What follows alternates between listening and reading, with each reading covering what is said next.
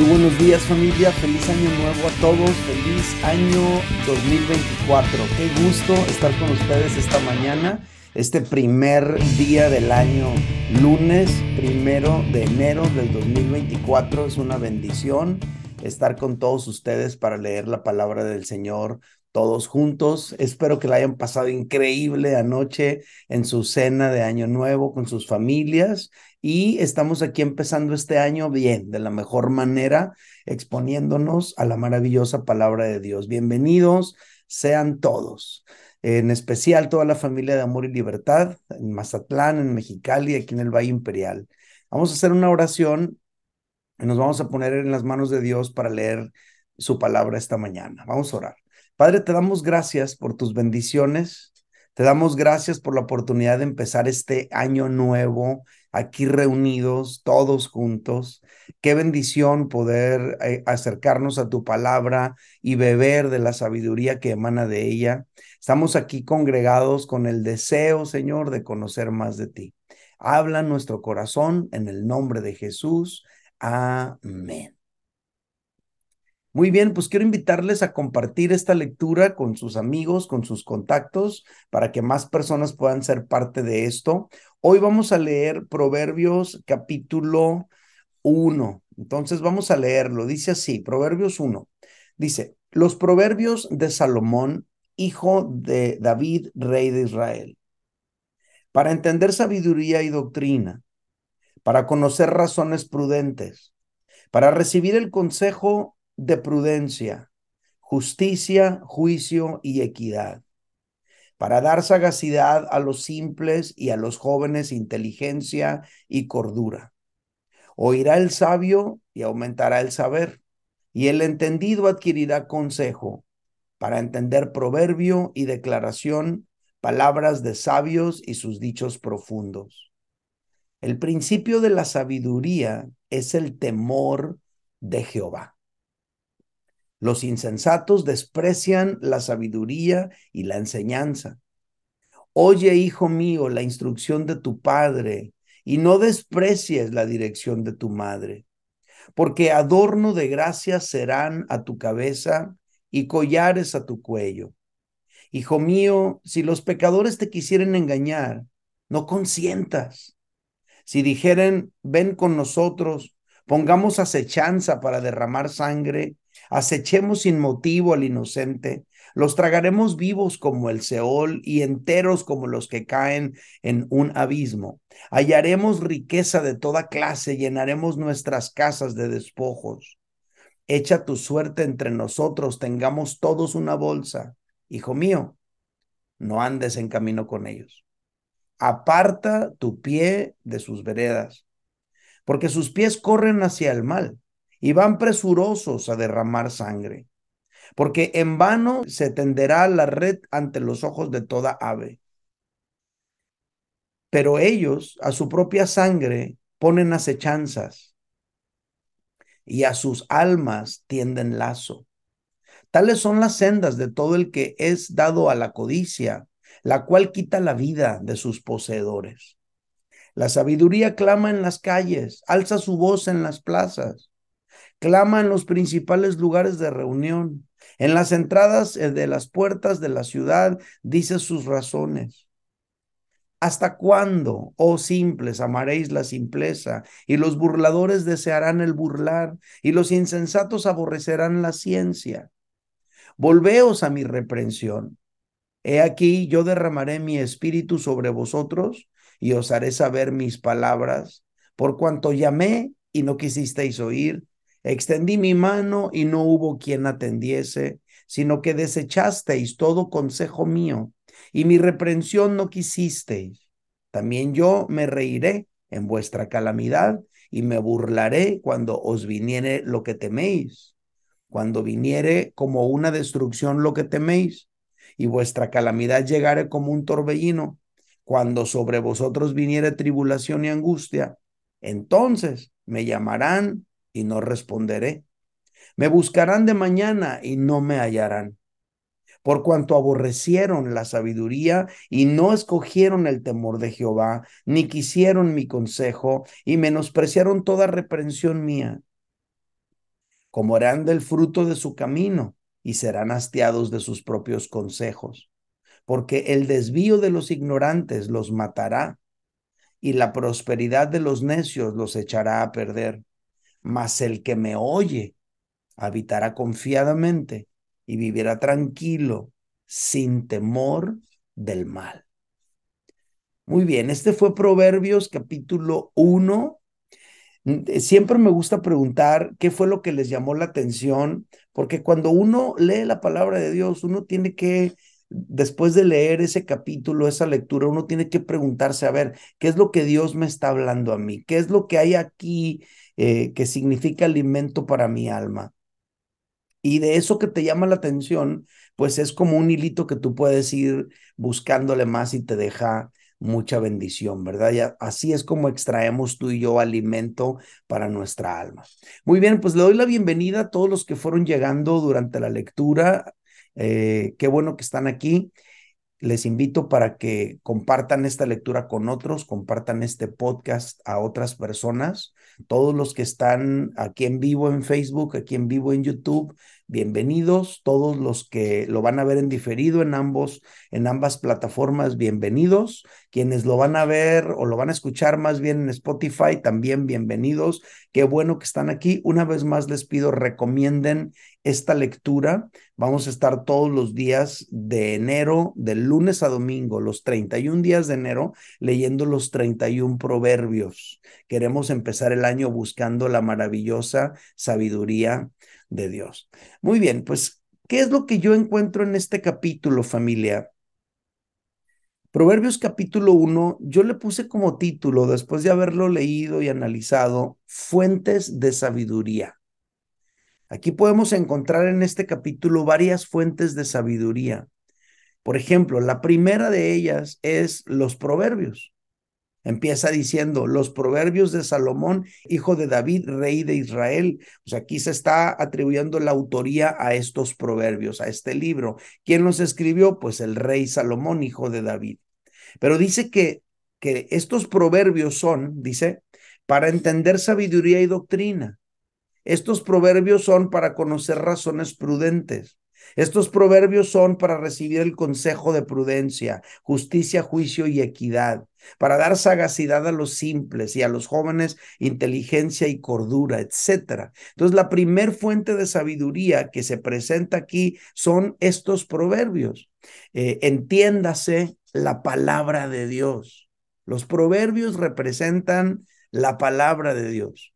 Tomar tiempo para meditar en la palabra de Dios dará como resultado para ti, para mí, una vida más sabia, más prudente, más justa, con mayor discernimiento, una vida con más cordura, una vida con mayor equidad, Tomar tiempo para meditar en la palabra de Dios también elevará nuestro nivel de comprensión en situaciones más profundas y tú y yo podremos abandonar las reflexiones más simples para acceder a la profundidad del conocimiento de Dios. En otras palabras, cuando tú y yo nos exponemos a la palabra de Dios, tú y yo adquirimos sabiduría y nuestra vida evoluciona, cambia, mejora. La segunda fuente de sabiduría que está aquí en este capítulo es el temor del Señor. Dice, el principio de la sabiduría es el temor de Jehová. Y luego dice, los insensatos desprecian la sabiduría y la enseñanza. Hay un contraste aquí entre las personas que temen a Dios y las personas insensatas. Aquí podemos encontrar o entender que hay más posibilidades de que tú y yo tomemos decisiones sabias y de que tú y yo vivamos vidas plenas cuando desarrollamos temor de Dios. En contraste, cuando una persona vive sin el interés de agradar a Dios, pues vive su vida sin cuidado sin importarle las consecuencias de sus actos. Los conduce la sabiduría clásica de, nah, pues es mejor pedir perdón que pedir permiso y se dejan llevar por sus propios impulsos. Pero la persona que teme a Dios, que le quiere agradar, esa persona piensa antes de actuar, esa persona se detiene y piensa, esa persona trata de tomar la mejor decisión porque quiere agradar a Dios. ¿Qué es temor de Dios? Temor de Dios es un respeto solemne por querer agradarle. Lo repito, a mí me encantó esta definición que yo creo que el Señor me regaló. Temor de Dios es un respeto solemne por querer agradarle. Entonces, cuando en base a ese respeto solemne por querer agradarle, tomamos nuestras decisiones, administramos nuestro tiempo y resolvemos nuestros conflictos, obviamente tú y yo tendremos más posibilidades de vivir una vida sabia que cuando somos insensatos y nada más nos dejamos llevar por un momento, por un coraje, por una situación. Tercer fuente de sabiduría que yo encuentro aquí está en el versículo 8. Dice el verso 8, oye hijo mío la instrucción de tu padre y no desprecies la dirección de tu madre. O sea, la tercer fuente de sabiduría es la influencia que los padres ejercemos sobre los hijos. Esta es una increíble fuente de sabiduría. Así que a los hijos que están aquí presentes, a los jóvenes solteros que tal vez están aquí, lo dudo porque a lo mejor andan desvelados a estas horas, el primero de enero, pero posiblemente hay algunos, si hay algún soltero aquí mirando, manifiéstate. Hey, hay sabiduría en los consejos de tus padres. Hay sabiduría en sus llamadas de atención. Hay sabiduría en sus indicaciones. Eso es, otra maravillosa fuente de sabiduría, la influencia de nuestros padres. Ahora, los que somos papás, aquí somos retados a ser padres que instruyen y a ser madres que dirigen. Dice, dice, oye hijo mío la instrucción de tu padre. Tú y yo como padres, como hombres, no debemos ser un cero a la izquierda en la casa. Tú y yo como padres, como hombres, debemos ser padres que instruyen a sus hijos, presentes en sus vidas, que pasan tiempo para hablar con ellos. Luego dice, y no desprecies la dirección de tu madre. Hay un llamado a la madre aquí. Las mamás no deben ser un cero a la izquierda, tampoco. Las mamás deben ser madres que dirigen. Entonces aquí hay un llamado a los padres, a ser padres que instruyen y madres que dirigen. Entonces no podemos, papás y mamás aquí presentes, ser indiferentes ante lo que tú y yo percibimos que podría ser a lo mejor una conducta dañina en tus hijos. Si tú observas en tu hijo una conducta que podría ser dañina, si tú y yo percibimos en nuestros hijos una tendencia que podría ser perversa, allí tú y yo tenemos que jugar un rol como padres que instruyen y como madres que dirigen. No podemos dejar que sea la casualidad la que determine el futuro de nuestros hijos. Si bien hay momentos donde tú y yo ya no vamos a poder interferir, si bien hay un momento en la vida de nuestros hijos donde tú y yo los vamos a tener que soltar porque ya han crecido, porque ya son adultos, pero mientras puedas, sé un padre que instruye Mientras puedas, sea una madre que dirige. Mientras tus hijos son pequeños, mientras están en casa, instruyelos, dirígelos. Y cuando ya se vuelvan adultos, pues aprovecha la oportunidad y comparte tu perspectiva, tu punto de vista, sin querer imponerlo, sin querer confrontarte con tus hijos, pero simple y sencillamente para eso estamos los padres, para poder instruir, para poder dirigir, papás. No te confundas este 2024 pensando, no, es que yo quiero ser el mejor amigo de mi hijo. Amigos, tus hijos van a tener muchos, pero papás solo uno, mamá solo una. Entonces tú y yo tenemos que estar ahí para instruir. Los amigos le van a seguir la onda a tus hijos, pero tú y yo como padres no estamos para decirles lo que quieren oír. Tú y yo estamos aquí, dice la palabra, para instruir para dar dirección. Entonces, padres que instruyen, madres que dirigen. Ojo, es posible que nuestros hijos no valoren o no aprecien nuestra influencia. Por supuesto que es posible, pero que por ti no quede. Que por mí no quede. Cuarta fuente de enseñanza o de sabiduría, los centros de enseñanza. Fíjate cómo lo dice aquí en el versículo 21 dice, clama, dice, versículo 20 y 21, Dice así, dice, clama las, dice, la sabiduría clama en las calles, alza su voz en las plazas, clama en los principales lugares de reunión, en las entradas de las puertas de la ciudad, dice sus razones. Esta es una, esta es una cuarta fuente de sabiduría, los centros de enseñanza. Habla de las calles, las plazas y las reuniones para transmitir conocimiento. Habla de las entradas de las ciudades. A ver, ¿de qué estamos hablando? Esto alude a los lugares donde se imparte la enseñanza, la sabiduría. No sé si te acuerdas en el tiempo antiguo cuando el apóstol Pablo disertaba en las plazas de las ciudades, ahí en Grecia y en otros lugares. No sé si te acuerdas cuando, cuando, por ejemplo, en la puerta de las ciudades se hacían los negocios y se, y se exponían las razones y, y las situaciones. Entonces, este fragmento alude, eh, obviamente estoy mencionando ejemplos bíblicos, ¿verdad? Pero este fragmento alude a todos esos lugares donde se imparte la sabiduría, como el día de hoy en la reunión en la iglesia, en las escuelas, en todos aquellos lugares donde se habla con sabiduría y se comparte un pensamiento sabio y lógico. Ok, ¿qué es lo que, lo, la conclusión de todo este capítulo? La conclusión de todo este capítulo básicamente es que la sabiduría está al alcance de todo el que la desee que hay diferentes fuentes eh, que transmiten sabiduría. Aquí vimos cuatro. Uno, la misma palabra de Dios que está a tu alcance, todavía está a tu alcance. La puedes leer conmigo todos los días a las seis de la mañana. La palabra de Dios está a tu alcance, es una fuente de sabiduría. Número dos, ese temor del Señor. ¿Qué es el temor del Señor? Es respeto solemne por querer agradar a Dios. Ese es el temor del Señor. Número tres, la influencia de los papás. Número cuatro, los centros de enseñanza. Son cuatro distintas fuentes de sabiduría.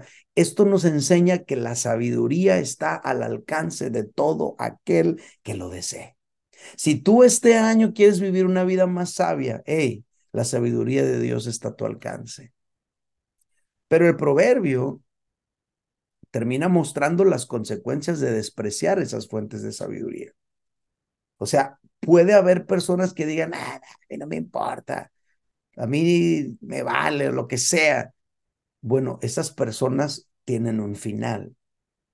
Proverbios 1, versículos 26 y 27 dice, también yo me reiré en vuestra calamidad y me burlaré cuando os viniere lo que teméis 27, cuando viniere como una destrucción lo que teméis y vuestra calamidad llegare como un torbellino, cuando sobre vosotros viniere tribulación y angustia.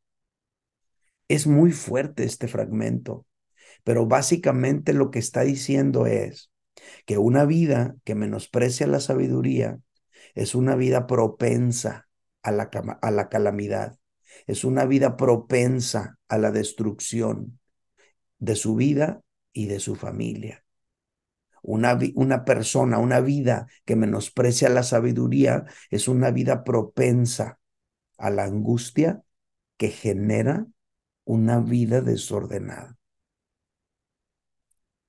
Proverbios capítulo 1, verso 32 dice, porque el desvío de los ignorantes los matará